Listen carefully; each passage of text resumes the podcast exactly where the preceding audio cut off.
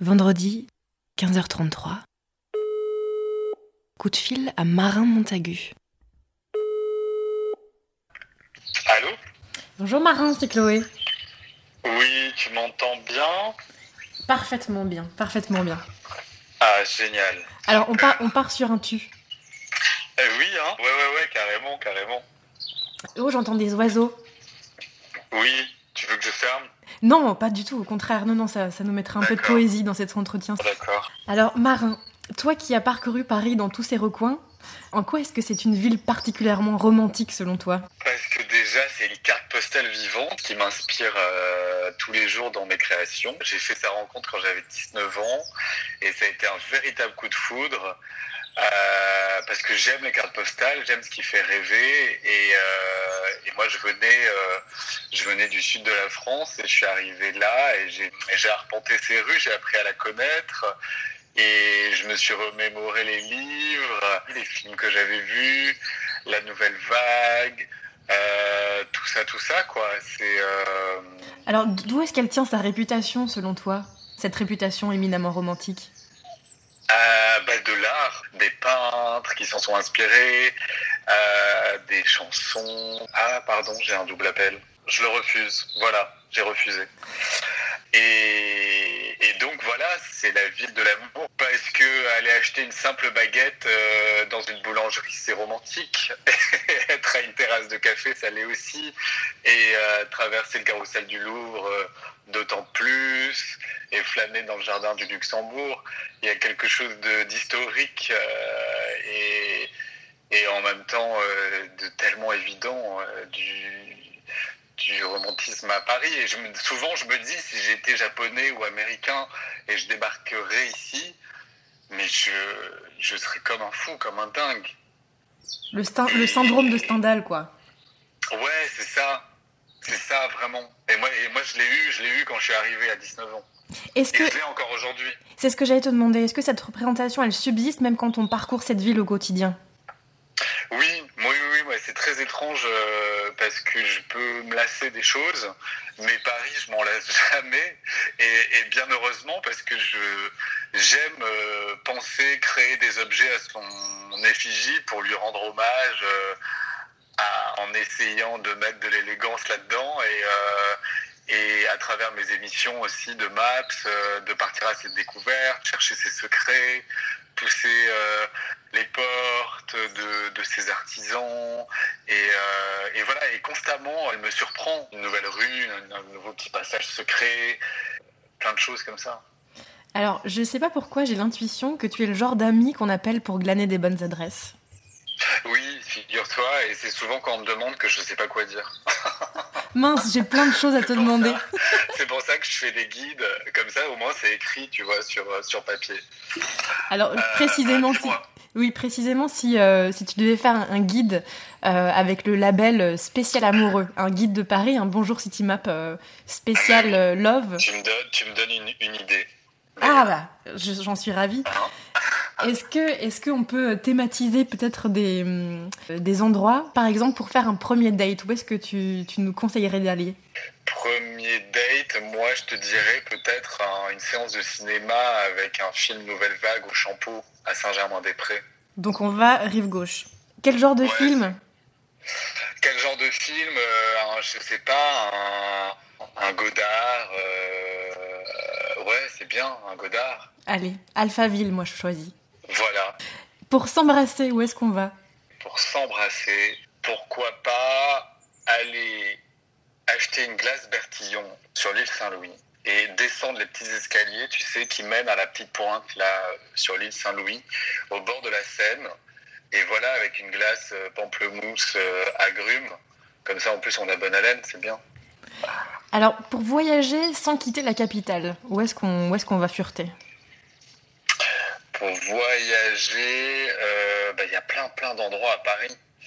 Euh, mais moi, j'irais au puce de Saint-Ouen pour traverser un peu le périph' quand même, avoir l'impression qu'on sort de Paris. Et, euh, et en même temps, parce qu'on voyage là-bas, c'est en même temps tellement parisien et en même temps euh, euh, je sais pas, on pourrait être au bout du monde et il y a des objets qui, qui arrivent du, du, monde entier. Est-ce qu'il y a un marché en particulier que tu recommandes? Bah, Le marché Paul Hubert, le marché Vernaison, et c'est aussi encore une fois un Paris qui n'a pas bougé dans le temps et, et je pense qu'il y a 50 ans, c'était pareil. Alors, où est-ce qu'on irait cette fois-ci pour se déclarer? Pour se déclarer la flamme, moi j'aime bien euh, ce qui est assez kitsch finalement et romantique jusqu'au bout, l'assumer à fond. Euh, J'irai sur un bateau mouche, tu vois, ou sur la grande roue du Jardin des Tuileries. Ah ouais, un peu de guimauve. Un truc ah ouais, guimauve à fond et cinématographique et voilà, ah, les deux pieds, euh, les deux pieds dans le plat. Et pour surprendre alors? Pour surprendre, écoute, euh, euh, sur ma Vespa. Ah, j'ignorais que monsieur avait une Vespa. Bah ouais, ouais, ouais, tu sais, je passe beaucoup de temps sur ma Vespa, c'est ce qui me permet de traverser la rive droite et la rive gauche plusieurs fois dans la même journée. Avec style et panache. Bah ouais. Et alors, Marin, évidemment, on veut aussi savoir où faire l'amour à Paris. Où faire l'amour à Paris? Eh ben, écoute, je te dirais, si tu as un toit plat, surtout un plat, euh, bah, grimper sur un toit. Parce que faire l'amour sur le toit de Paris, c'est assez extraordinaire. Sinon, si on veut du confort, un hôtel que j'aime beaucoup, c'est l'hôtel de l'Abbaye, rue Cassette à Saint-Germain-des-Prés, rive gauche. Et si jamais on veut être rive droite, eh bien, on va à Montmartre, à l'hôtel particulier qui est la campagne à Paris. Donc là, on vient, on vient de se promener dans Paris, on a évidemment pris des notes sur euh, tous les endroits que tu recommandes. Si en revanche, il s'agissait de partir en dehors de Paris et de voyager, où est-ce que toi tu emmènerais l'être aimé? Et où est-ce que tu nous conseilles évidemment de le faire par la même occasion? Euh, bah là, comme ça, tout de suite maintenant, euh, Japon, Tokyo, parce que j'ai très très envie d'y retourner, euh, surtout avec l'être aimé. Euh, sinon, en valeur sûre et un peu plus simple et moins onéreux, la Sicile, parce que c'est une île que j'adore, j'adore l'Italie, et la Sicile, Sicile c'est quand même extrêmement romantique, et on peut faire ça sur une Vespa, et traverser l'île, et avoir plein de lumière, de paysages différents, des petits marchés. Ouais, je dirais la Sicile. Du coup, on, on parle beaucoup romantisme. Là, j'aimerais bien savoir quelle est ta définition personnelle. Euh, mais moi, je te dirais, c'est de, de s'écouter et d'y aller à fond. Et comme je disais tout à l'heure, mettre les deux pieds dans le plat. Et moi, j'adore ce qui est romantique. Et je suis un grand romantique. Et c'est ce qui me fait créer aussi tous les jours.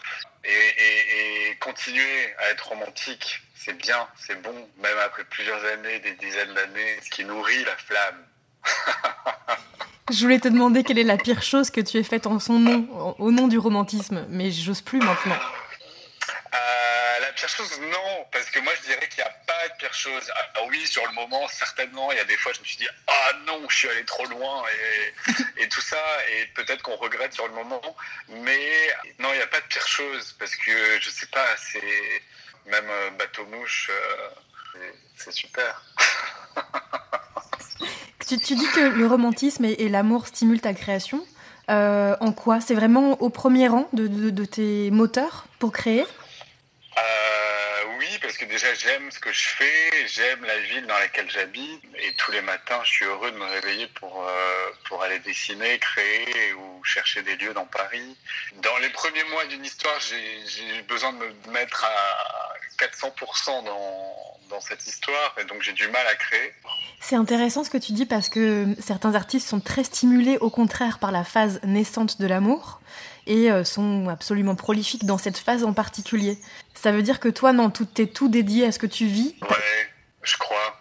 D'accord. Oui, oui, figure-toi, je pense que ouais, moi j'ai vraiment besoin de, des, des premiers mois.